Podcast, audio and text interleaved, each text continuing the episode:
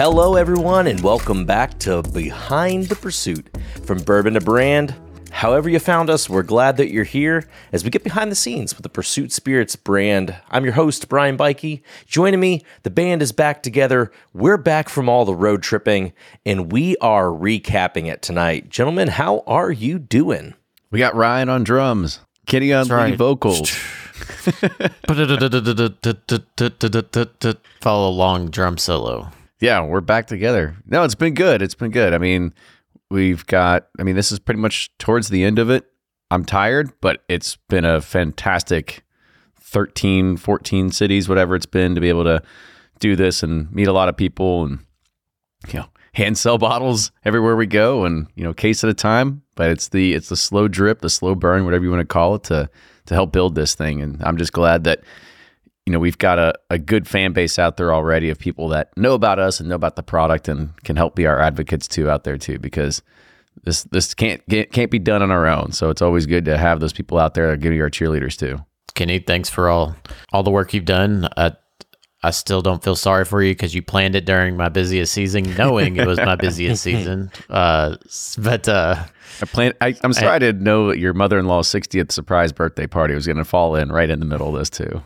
I know. It's like everything I had. I was like, I'm going to Spain. It's my busy season, and it's my mom's 60th. So it's all good though. Yes. No, I uh, I took the the full force of this one, but it was good, and just to to kind of get out there and have some fun with it.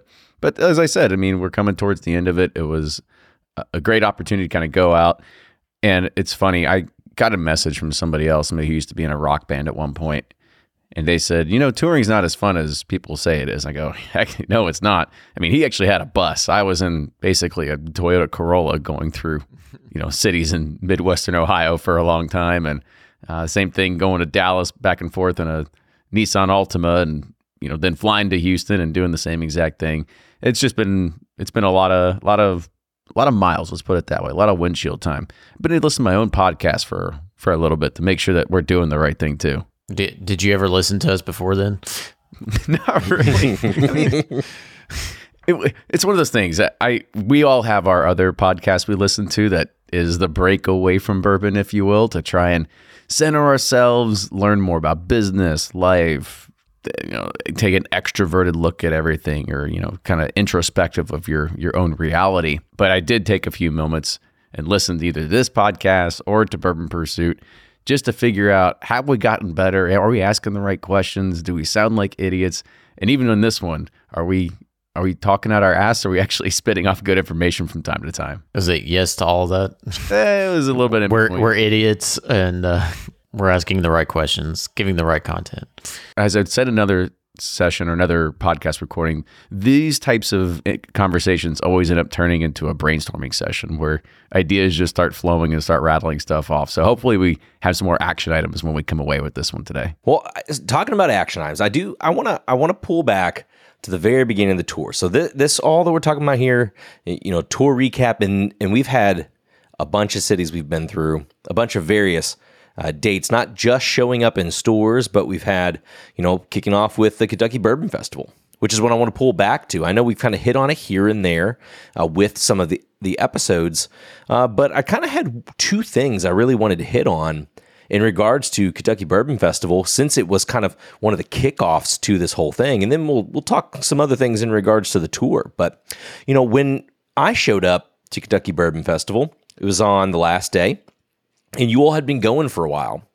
And man, it was busy there. It was busier than I thought. You know, we had the music festivals going on downtown Louisville as well. And so all of, you know, Kentucky, where we would see the distilleries, was there was action and bourbon action everywhere. And so I was curious what you all saw from that. You know, we'll peel away from Pursuit Spirits uh, just for a bit. You know, with it being so busy, what ways did you see uh, people having to uh, what tactics do they use? What do people have to do in order to stand out from the crowd when you have, you know, so many brands that were there during the festival, you all being one of them, and so many people with so much whiskey to try and so much space, you know, that their that their livers can handle it before they just everything tastes the same. well, it's funny you say that because on that first day, about you know the gates open at noon, I think, and about four o'clock, you start seeing people laying down in the grass and taking naps and stuff. They kind of went out the gate hot. Um, I, I think this is kind of a joke, but I think this year it was so damn hot. If you had a booth in the shade, everybody was coming to you. And two, I think with it being hot, Barrel um, had that was brilliant to do those slushies, and they always had a long line. You know, with those those bourbon slushies, it's something cool and refreshing that you know people could gravitate towards. Looking around, we didn't get a ton of time to go around and like be fanboys because we were just like at our booth the entire time and would get like i don't know maybe 20 30 minutes to break away go get lunch and then come back you know and start talking again. It, it seemed like everybody everybody's tent was getting action. It was one truly like great event where everybody really wanted to try everything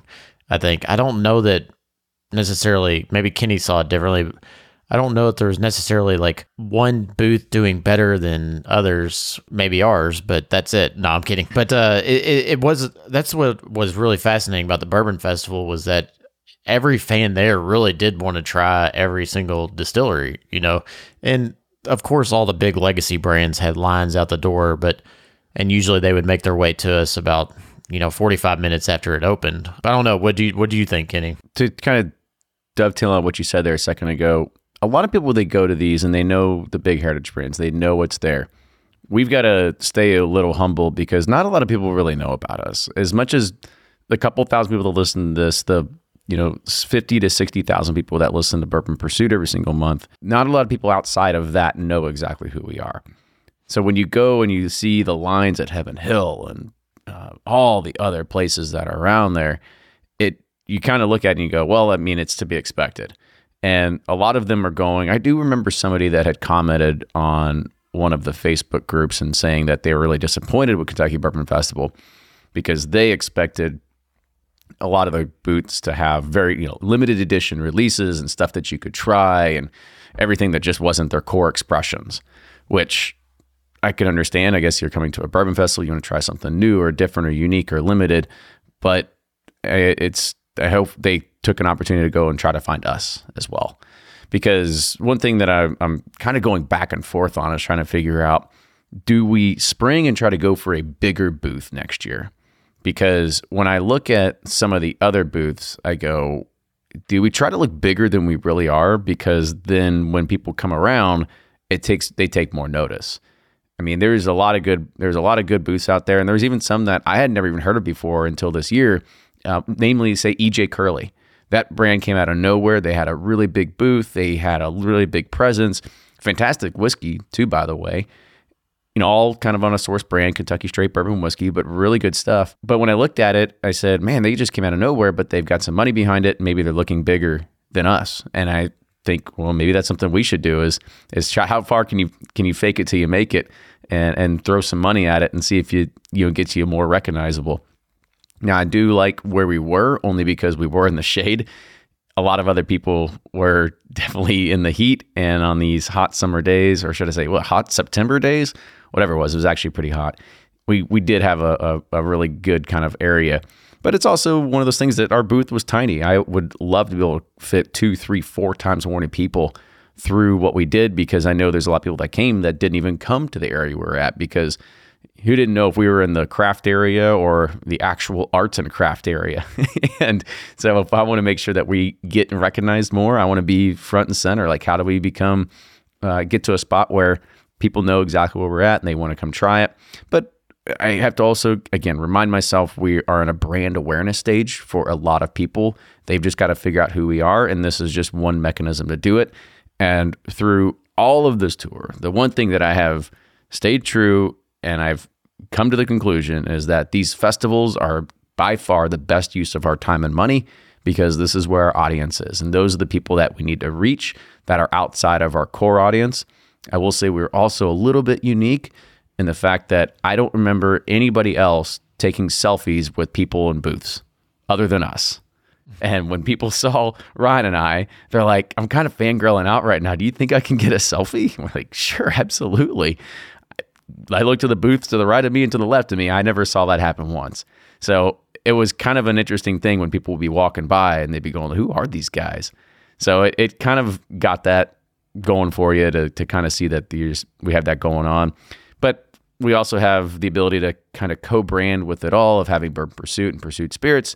And going into next year, I think we'll probably disjoint that a little bit more and maybe just do more Pursuit Spirits branded focus, only because we have this kind of identity crisis going on with us right now. But if we have more of a focus on the bourbon, it'll be less about the podcast, and that way will help again increase more brand awareness and more brand visibility too. aside from KBF, and you can speak on KBF's behalf if you want to also, you know, even during the tour as a whole, again, yeah, you all might have people coming up and wanting to get photos, and I would assume that's from affiliation with Bourbon Pursuit. But do you think you had driving people on the tour stops that came out because they wanted to try Pursuit Spirits, or primarily, or people who came out because they knew about you all from Bourbon Pursuit. They were going to show up regardless, and trying Pursuit was just a, a, a byproduct of that. Yeah, for most what I could say, it was it was a byproduct of it. But the good thing is that we actually have a really good product. So I, I don't I don't feel bad about that. You're right. Nobody would just come because of oh this no name brand that just came up. No, they come because it's Ryan and I. They they know exactly who we are, and we talk about it all the time. We talk about our product. We talk about the process. We talk everything that we've been putting into it, and thankfully, I would say a good hefty portion, at least 50% of the people that do come, have tried the product. They know all about it and they know the story. They've got a bottle on their shelves. But then the other half that come, they try it for the first time and they are a little taken back. They're really surprised. They didn't, they thought it was going to be some young, grainy piece of crap, or they assumed it was just also sourced from MGP. So we can go ahead and dispel a lot of those myths.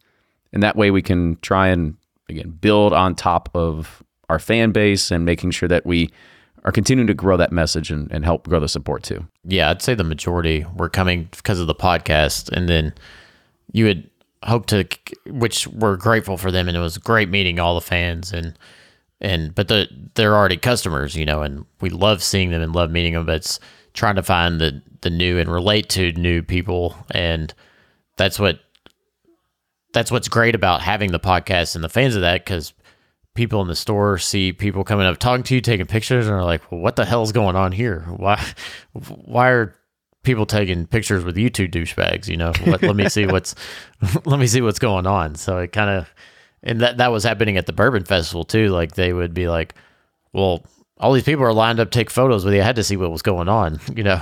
And uh and then you give them the whiskey and they're like oh my gosh you know? So it, it definitely helps. And we're very appreciative of our tribe and fan base. Like that's it makes it you feel less like a loser when you go to a liquor store and you only sell like a case. And but you have people there that know you and you can talk to them and hear about where they found you how they listen to you how you impact their day. And so it makes it a much more pleasant experience than just going to stores and swinging and missing you know on on selling some stuff Yeah, I, do, do you remember the the lady at the very last day, like towards the very end, that came to us? She'd been kind of playing with us for a few days and kind of knowing, paying attention, but not really saying anything. And at the very last moment, she finally started talking to us and opened up and saying, "Okay, listen, here it is. Put it all out there." And she's got all these kind of barrels and all this money behind her and everything like that. And she said, "Guys, I'm very impressed. There's a there's a certain dynamic that you all have that's kind of interesting and the fact that most people go and build a brand and try to find an audience. You will have an audience and then built a brand. So we are already in a very advantageous position compared to most brands out there that are just trying to get started and trying to build a brand and trying to find a following. But we already have that. And now we've just got to make sure that we can grow that. And so we're, like as Ryan said, we're very fortunate of, of what we've been able to have so far but we're in a really cool position where we have a chance to create even something bigger.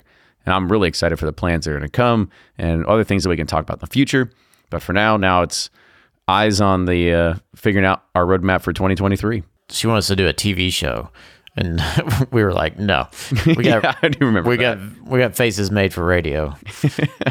What size does Bourbon Pursuit need to be in order for Pursuit Spirits to be considered a celebrity whiskey? oh shit. We're not even uh, close. I think yeah, I was about to Autographed say, bottles, lines for selfies at festivals. it's it's I think you have be- to have a million followers probably on Instagram. Yeah, I'd say you got to be at least 10 to 20 times the size are we are now. And that that doesn't happen in whiskey. So we're we're going to be content with just what we have as being C-list celebrities in the whiskey world anyway. So that means we're at least a below an F in the real world. So we're just going to keep going with our our mediocre status. Well, where I want to hear about next, I want to hear about the reception in Ohio specifically because this was, you know, a big to do. It was the, you know, they held off putting it into the stores and until you got there. And so Ohio was a market that we've been looking to get into for a while. So what was what were the dates in Ohio like? So the Ohio again was a very interesting one. This came as a a way that we even went to Ohio in the first place was because of the podcast. We look look at the data, we can see exactly where the bulk of our listeners are, not just from the podcast data as well as Patreon data. I know that there's a great percentage of people there that are actually from Ohio. And so usually that extrapolates out if you're just going to take a sample size of your audience, that's going to give you a good idea of where people are really from. Seeing as Ohio had a really good population, it only made sense to starting to do that. In addition, we can also look at Sealbox sales data for our products, and that also gives us a good idea of where people are buying our products too. And when you start looking at all three, they eventually start adding up. We knew we were going to go Ohio. I didn't have any plans to do any public visitations in Ohio or anything like that, but I, I do want to give a shout out to Ann Dimick. She's part of OHLQ. She listens to the podcast, and she was the one that really encouraged me and said, "Listen, I really think that you all should do an in-person event to launch this."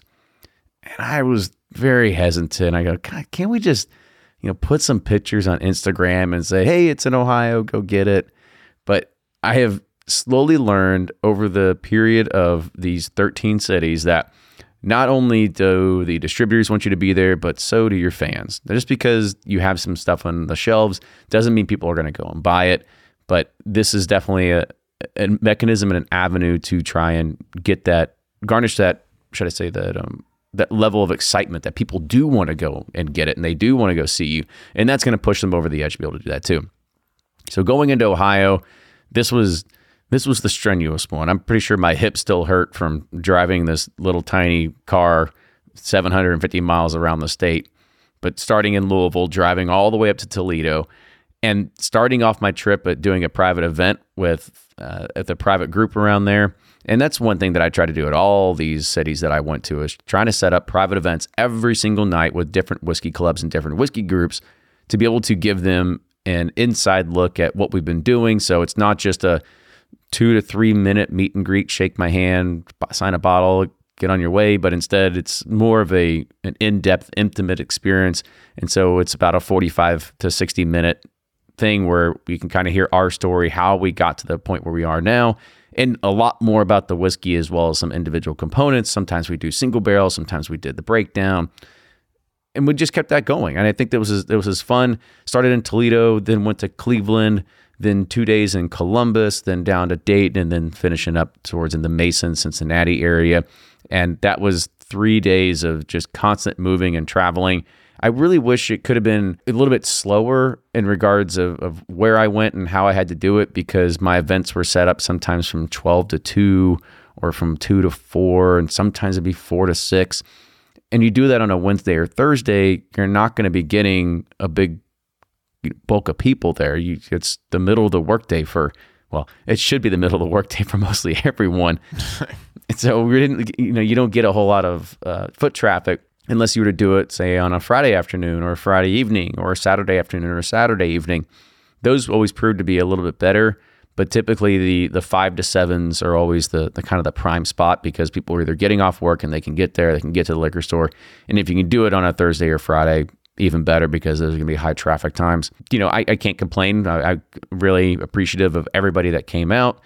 You know, going back into the Buckeye State, it was one of those things that I've found out through all these learnings that Ohio consumes what I say. I think it's the third largest or fourth largest spirits consumption state out of the entire United States. So that gives you an idea of how much bourbon they're drinking. I'm just glad they're drinking ours now too. I wish I had feedback on Ohio, but I did not get to participate. I did have a lot of friends in Ohio that um, went to the various events, and they were thrilled that we were releasing up there because that's the hard part about all this is you know Kenny was talking about the podcast data and knowing where our fans are, where what states we need to be to. Ironically, every state that has our most fans are no ship states for Sealbox. And so what makes this hard about our brand is we have a fan base and customers that are out there, but because we can't do direct consumer shipping, we have to do this shotgun approach through the three tier system. And getting it into the liquor stores and the areas that our fans are is very challenging. And so doing an event like Ohio, like and thankfully thankfully and with the OHLQ was able to help set that up to where we could get the most fans that have been wanting our product to get it. And so that's been a much seems like a much better release in state for us than other states where you know we're just kind of doing this shotgun approach hoping our distributors and people get try to get to the product where we need it to be, but we have no idea where we need it to be because uh, if we if there was direct to consumer, it'd just be so much easier for us to reach you know our target audience that much better. Ryan, did you get to get around and do any of the private tastings anywhere in travels? Well, did you do any down in Tennessee? I did, yeah. I did some. I went down in Knoxville. I spent a day driving, so I looked at all the stores on the way to Knoxville from Kentucky down to Knoxville on I 64 and I 75. And so I'd stopped in a few cities like London, Corbin, stopped in Knoxville, did some store visits. Then I had a private event at Maple Hall and then a private event with the Knoxville Bourbon Club afterwards. And then after that, I cases of bourbon and rye and went and hopped around to different liquor, or sorry, to different bars and restaurants just having them try having bartenders try our products. We were just launching in the East Tennessee market. And so I got to see what you know, I'd done some visits, you know, with Kenny here in uh, Kentucky doing the events and whatnot, but was not able to do Ohio or Texas. So doing the Knoxville, you know, kind of give me a glimpse of being the the road warrior that Kenny was. It is fun. I, I, I enjoyed it, and I like meeting new people, and it's energizing, especially meeting your new fans. But it's pretty exhausting going and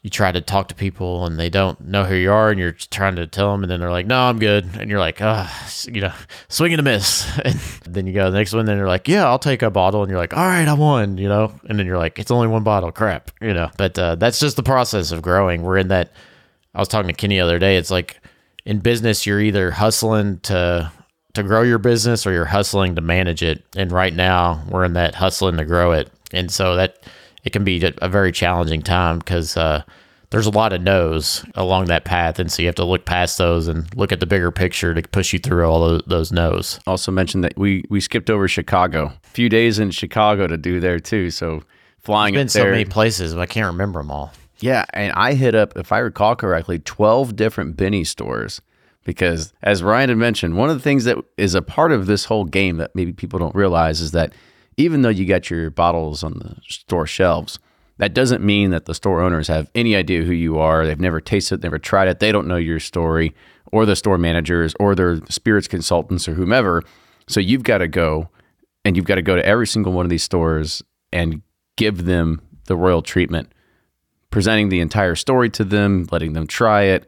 And then so when they have a customer that comes in and go, ah, I've got I want something brand new. I, what what else do you have? You got any Pappy? No. You got any Blantons? No. Well, let me show you this United stuff over here. That's that's the way we got to start leading them too. Is that now we can make sure that they have an, an idea of more about the product. So it's just not some random bottle on the shelf that gets lost, but instead it connects with somebody. It's got a story behind it, and that's what we've noticed. That that's why all these big brands do it. That's why Wild Turkey brings in all of the bartenders all the time, and you've got different all the big distilleries they bring in their distributors they bring in liquor store they bring in retail owners and they give them the experience. So when they go back and they've got to recommend products to their buyers and their customers that's that's what they always lean towards. So it's a you're always trying to beg for people's attention and trying to make sure that you give them something that is a, a very memorable experience. And if, if all it takes is just popping a liquor store and saying hi and chatting with them for 10 to 30 minutes, then maybe that's just what it takes. But it is a it is a long and arduous process because we know that even though you go to that store once, well, you know that that guy's only there for that shift, and then maybe he's not even there for another two weeks, and he's got another job somewhere else. So mm-hmm. it's a cycle that never ends either. There's so much education you because you you go to a shelf and especially the bourbon shelf, it's so crowded and you're like, how does one customer come in here and notice your bottle? They don't. And so they you have to have that I did some staff trainings with the liquor barn and party mart staff here just because you know they've had our products but none of their staff knew who the hell we were and we're here locally and so I just went up to them and said, "Hey, how do we get on your tasting bar?" And they're like, "Well, why don't you just buy a bottle and put it up there?" And I was like, "Okay, done. I'll put it." up. And they're like, "But we don't know anything." I was like, and the manager was like, "Well, we do in-store staff trainings, you know." So he's like, "I can set up one for you." So you set it up, and they learn about you, and they you hope to build a connection with the staff that because they have customers that come in all the time that they know. And ironically, so I did the training, and you know, a salesperson there, one of their biggest customers came in and said, he said, Hey, what do I need to buy? And he goes, You need to buy this pursuit stuff. And he bought every last bottle that we had at Party Mart. Luck of the draw, but it, it you know, it's what it takes is just building that impact with the staff and and the team that they can help educate consumers on your product. And it's, it's not to bash distributors or stores or this or that, it, because you know they got a lot to do. And, and but the the system's broken and it's flawed for sure, and that's what's been kind of uh, eye opening to me that uh, how uh, how flawed it is. It's it's not a it's not a, an equal playing ground, I guess, for small brands versus big brands, and it's it's uh, one that we're trying to figure out and navigate, and how do you compete against the the bigger brands who are giving case deals and putting up giving money to do displays and this and that and paying for stat you know it's like i'm not saying like oh it's i'm whining and unfair. It's just we're trying to learn that flaw system and learn how to navigate it i guess because it is what it is. It's not going to change. And so that's kind of been the struggle is like okay this system sucks of this three tier system. How do we make the most of it i guess? That's been the hardest part. I can hear the big guys listening to this going, "Hey, don't hate the player, hate the game." That's No, the way it is. exactly. It, does- yeah, it's not them. It's just the the you know how do we get that attention? And it's it's very challenging. You know, with bootstrapping this thing and not having the resources to just go and buy big display sets and give ma- massive case deals and whatnot. So it's it, that's the, kind of been the challenge, I guess. Are other brands that are your all size or a bit, little bit bigger than your alls, are they also doing the same things that you all are doing? Or are you all just getting the feedback that in order to stand out among your other competitors, this is something that you need to have an advantage? Are you, I mean, are you all seeing practices that other brands are doing the same thing? It's funny you say that because everybody else that we've talked to and we've expressed our, I would say, uh, frustrations with, they they all say the same thing. They go, "You're doing just fine, guys. You're doing exactly what you need to be doing." And even though it feels like we're failing, it it sounds like everybody's been in this situation before. And we just have to continue to go down this trajectory and this path where we can continue to start again make those impressions. I, I, I almost feel like the the store or the, the shelf is like a bouncer at a nightclub. You've got to do something to either grease the palm or do something to give the incentive. to, twenty like, dollar in. twenty Like, handshake. yeah, be like, did you buy bottle service? Nah, back at the back in the other section. And I, I just feel that we're we're we're not at a disadvantage by it, but we're also again we need to continue to kind of grow their message and amplify it, and just find the right people uh, to help do that too. So I'm excited to you know start launching our own ambassador program that we're going to be doing soon too, with some internal folks from Patreon, and we'll maybe again we'll look at opening that up to other people where we can help grow to allow people to you know represent our brand on our behalf and that's going to help us grow too. And this is something that we're committed to putting marketing dollars behind it because i feel that that's the best way. It's a little bit of an old school tactic to be able to to do that but i feel that it it is a tried and true tactic. But as i said every person that we've talked to about how do we break out and how do we start doing better distributor relationship management how do we continue to grow the brand? Everybody always says the same same exact thing. They go you're you're in the right position. You're doing the right thing. You just got to keep at it. So even though it feels like it's a struggle at time we have to consider that we're not the first ones that pave this path and we're not going to be the last ones either. So we'll just continue down and make sure that we can continue pushing in the product and, and making sure that we, we continue getting the eyeballs we need on it. That's that's what it is. I know we're kind of taking it away from the tour, but these are some of the the revelations and findings we're, we're finding from it as well. Well, it's just we're we're learning, we're figuring out and understanding the game, and which we kind of knew going into it, but not not as much as we know now, and we're just learning and failing forward as we always do. But for instance, you know, people are like, "How can Wilderness Trail sell out? It should be a small mom and pop, you know, this and that." But then you understand, like, okay, Campari has those distributor relationships they have they know the game they know how to get the product out they know how to work the system and it's just a plug and play you know? So i, I understand why brands sell to the these big corporations because they have navigated this these waters and are able to push that brand past this stage of just hustling to get to get shelf space. Yeah kind of like how Woodinville got swooped up by lvmh and everything like that because they could take it to a national brand. And it's a I totally understand why they do that because as much as we've been going through this, everybody kind of knows that Ryan and I are still the 100% shareholders of the entire company. We're still number one and number two, depending on the day who's number one and who's number two. But you know, it's one of those things that we are we're we're learning all this together. We haven't brought in somebody to help run sales or run marketing or do whatever. We're doing it all right now because a we don't have the money to do that, but b it's just we I think we feel confident knowing that we can do this ourselves. It's just going to be the the growing pains that we're going to experience as a part of this. And we're experiencing that right now, but we're going to get through it. And I, I think that oh yeah these this tour by far has been a big revelation of that. Back to the tour, I will say that you know everything in Kentucky had been has been going great. Great relationship with the distributor. Got a lot of good products out there. You know, we'll try and do a lot more things here in our backyard, only because it's so easy. Ohio, again, OHLQ has been fantastic. One of the the best support states that I've been through. Every single time I showed up to an event, the store was ready. People showed up. I was always amazed. There was anywhere between 20 to 40 people at every single stop in Ohio, by far the best of anywhere. So I will say that there was a, a great fan base there. So I can't say thank you enough to everybody that was in Ohio. Then going into Illinois, I'm sure by now, everybody that kind of listens at this moment, as the time this is recording, we're still a Binny's exclusive if you're going through there. So we are in all Binny's locations. You can just go to the Binny's website type in Pursuit United, you'll see exactly where it is across the state. But once again, going into the bottle signings for Binny's, they were all set up. I had an opportunity again. The only time that I was able to go and hit up, I think 12 different or 14 different Binny's locations throughout the greater Chicago area. I would wake up in the morning and I would go and I'd just start hitting up every single Binny's I could. I mapped it and routed it all out about two weeks before I went to make sure that I could go and train the staff as much as I could. They asked me to go to three or four stores. I said, screw that. I'm going to do 12 because I'm committed to this and I want to make this happen. So that was the first kind of case that I want to make sure that happened.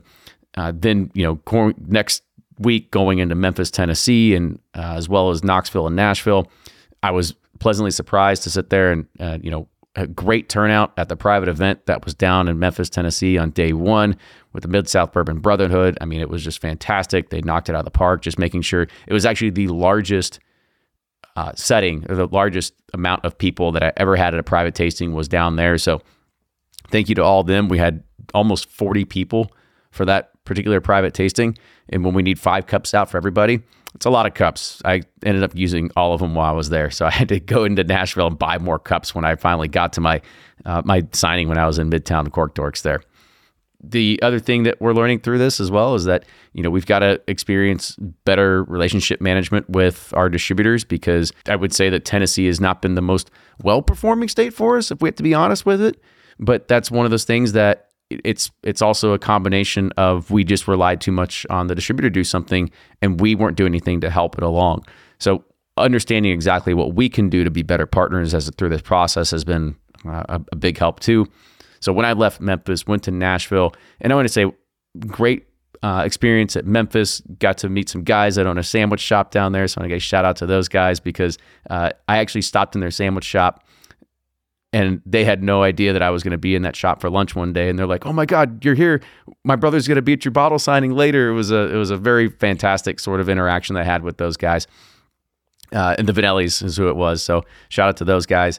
And then after that, going into Nashville, going to Midtown, basically in the heart of downtown Nashville, one of the biggest liquor stores out there uh, as a part of it, and having a, a great line, uh, great flow the entire time, making sure that you know got to meet uh, a lot of people. So I just want to say shout out to all of them. Thank you again, once again for coming. Even though we didn't get a chance to do a private event in Nashville, I believe that is definitely going to be on the roadmap. I already got a connection down there of somebody that wants us to come and I don't know, do it in a, a house that's got a lot of bourbon in it. If anybody knows what I'm talking about, they've got literally walls of it. So they want us to come and come back down and do a private event down there too. And then after that, what we just had officially wrapped up, or I officially wrapped up, was my time down in Texas. And the private events were great. Thank you, everybody that came out to all the goody goodies and the specs and everything like that. Um, again, one of those things that we're learning, making sure that we create a better relationship with our distributor down there so we can kind of start pushing the market um, as we go down that point. But I do want to give a very, very, very special shout out to Chris Hart, Todd Grube, and even to Wade Woodard of setting up the Houston Whiskey Social. That was by far, and what I've realized is that's that's where we need to put our, our dollars and cents and, and heart into are these whiskey events because that is where the diehards come and this is where our fans are going to be. So we got an opportunity to meet a lot of great people. Once again, being there, being one of the few people that people wanted to take pictures with me as we're sitting in front of the booth, and people had no idea. So we were oppor- had the opportunity to be able to go and do that. The one thing I really loved about the Houston Whiskey Social over the Kentucky Bourbon Festival, this one was only five hours a lot better than three days. So mm-hmm. being able to kind of cram all that in, I mean, they had probably a, a solid 1,200 people there for the Whiskey Social. And I would say around 70 booths, 80 booths, something like that. I mean, guys, that's a, it was a really, really cool showing. So it was, it was something that it was kind of, think, Bourbon Festival, but just really crammed down and, and into a, a small, short window of time.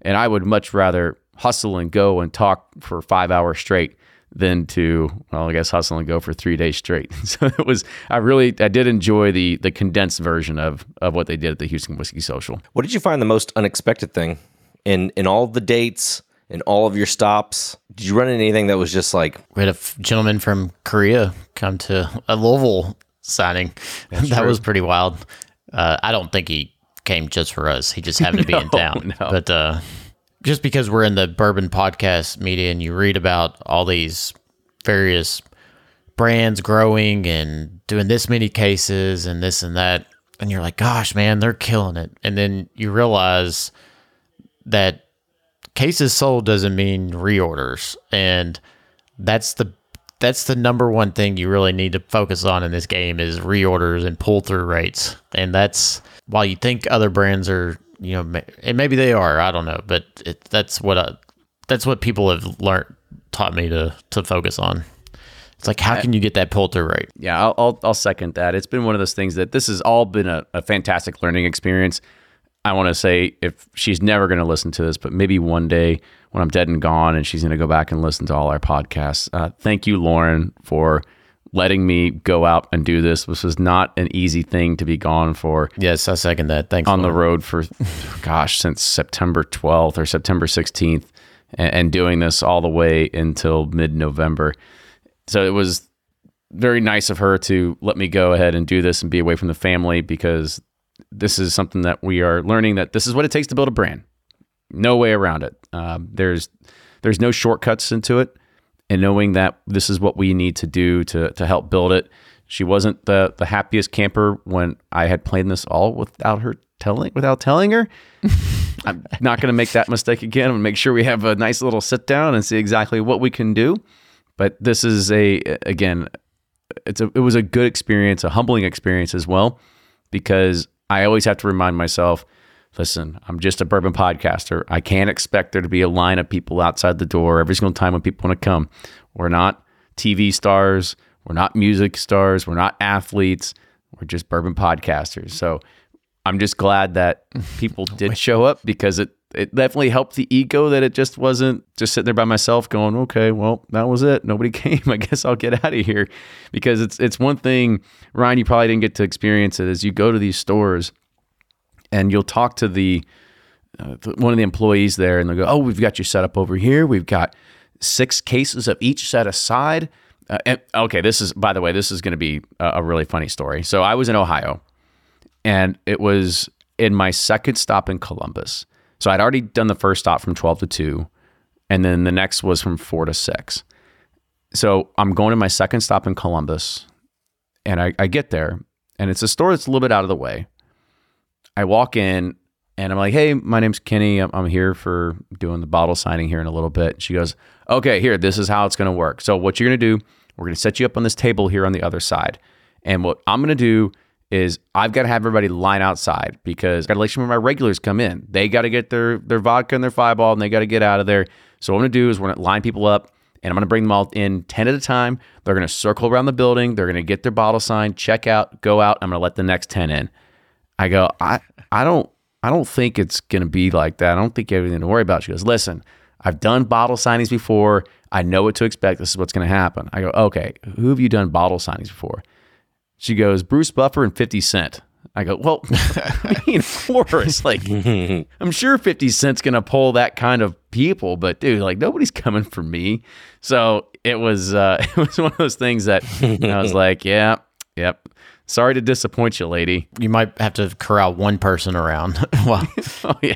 Yeah, it wasn't even that. It was basically just moving half my family out of the way from Ohio to come and make room because, uh, I, I, will say I have great support, great family that came. Even in Texas, I had families showed up that I totally forgot they lived there and came and said hi. So I was really surprised to see that too. That's Any nice. greater encouraging feedback you guys got from any of it? I mean, again, you know, you're you're no strangers to having people turn out. You're you know some of the festivals that you've gone to and doing some of the private events already, but you know, while you're out on the road in crowds outside of Kentucky and maybe a little bit away from you know, some of the comforts of the supporters from the show. You know, anything that you heard from somebody that you're like, this is why, this is why we keep showing up. I had a few of those awesome moments after after the the fans had gotten their bottle and signed and left, and I'm just sitting there standing, waiting for the next person to walk in, and they look at the table, so I've got to sit there and hand sell them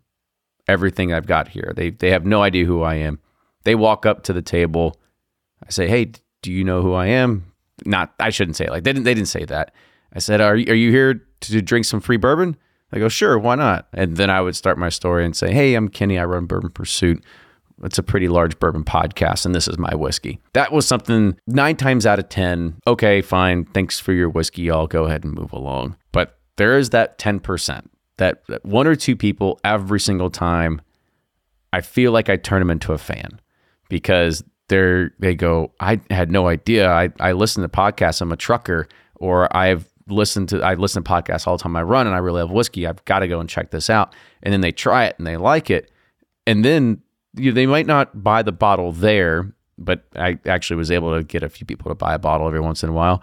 But I have a feeling that that's a way to help build a new customer, a new connection, a new listener that we can continually uh, do that I mean, if it was any other brand that didn't have another form of median where you could sit there and understand more about our story, what we talk about, I think you'd lose them. I think we're very fortunate that we have that ability. If somebody doesn't know us, they come up to us, they grab a Bourbon Pursuit sticker, they put it in their pocket.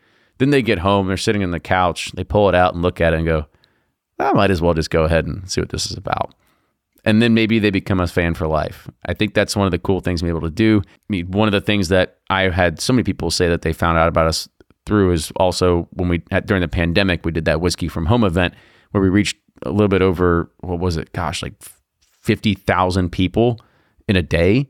That was one way that we were able to gain a lot of new fans and a lot of new followers and those are the things we got to do. We've just got to make sure that we continue doing what we've been doing. We put our heart and soul into the podcast. We're putting our heart and soul into this product and this business. And I think that it'll all work out where they'll kind of meet. So we've already been able to build the world's largest whiskey podcast. Let's see if we can build the largest bourbon brand as well. Well, pump the, the brakes. maybe, maybe not. Maybe that's high, high ambition. Maybe we can build most rec- one of the most recognizable ones. How about that? One story was when we were at Liquor Barn, Kenny and I were, and it was going well, but it was still it was a Monday night, kind of slow, and then towards the end, this guy just walked in. He's like, "Yeah, I just decided to walk in," and he tried our product, uh, and he was like, "Wow, this was really good," and he ended up he was like, "This is some of the better product I've had of a new brand in quite some time." And he went and bought a bottle, and then you're like, "Okay," you know that you just get that one hit, and you're like, "All right, we're doing it." You know, it's like one step at a time, and it you know building a brand is this big daunting thing, and you do have to kind of put in like these little bite size incremental steps. And we like instant gratification. We want everything to happen. But you got to enjoy the process and the journey. While i do air my grievances and whine about the three tier system and still it's challenging it's challenging us and forcing us to grow as people it's humbling us it's forcing us to learn to uh, adapt saying that i'm i'm enjoying the process still of navigating this space and learning it because like kenny said there's been many that have done it before us and they didn't do it just by getting lucky and being tater podcasters. They did it by hustling, being authentic, making a great product, and we'll get there too. And so uh, we just got to continue to enjoy this process and this journey because we're having fun, and that's that's the most important thing. I don't think this will be the end of a tour. We will try to figure out ways that we can do Yes. this to with more cities, knowing that we are now opening up places like Missouri. So we got to hit places like Kansas City and St. Louis. We haven't done anywhere in Georgia yet, even though that's where we're distributed. I know if there are probably even more states people want us to come to, but if you are in one of the states where we are distributed and you didn't make it to a private event or you would like us to have a private event in one of your cities, please reach out to us. I think that's one of the coolest things that we can do. If you're in the Louisville area, even better because we're in your backyard. We'd be more than happy to make that happen. So hopefully hit us up and we'll make it make it happen. Guys, thanks again for tuning in to another episode. And if you all found out about Pursuit Spirits or Bourbon Pursuit while the road tour was coming through your city, send us a line podcast at pursuitspirits.com. We'd love to hear from you. We'd love to know that we've gained another fan, not just for the instant gratification, but know that we can continue bringing content that you all want to hear as we grow the Pursuit Spirits brand. Thanks for tuning in as always, everybody. And until next time, we'll see you all later.